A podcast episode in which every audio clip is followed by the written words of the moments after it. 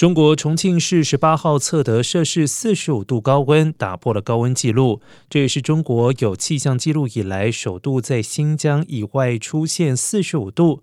重庆因为连续几天高温、限电、缺水之际，还接二连三传出山林火灾。为了防止山火再起，重庆市林业局十八号针对辖内二十二个涉林区县发布森林防火封山令。严禁一切野外用火和一切易发生火灾的作业。封山会持续到八月三十一号。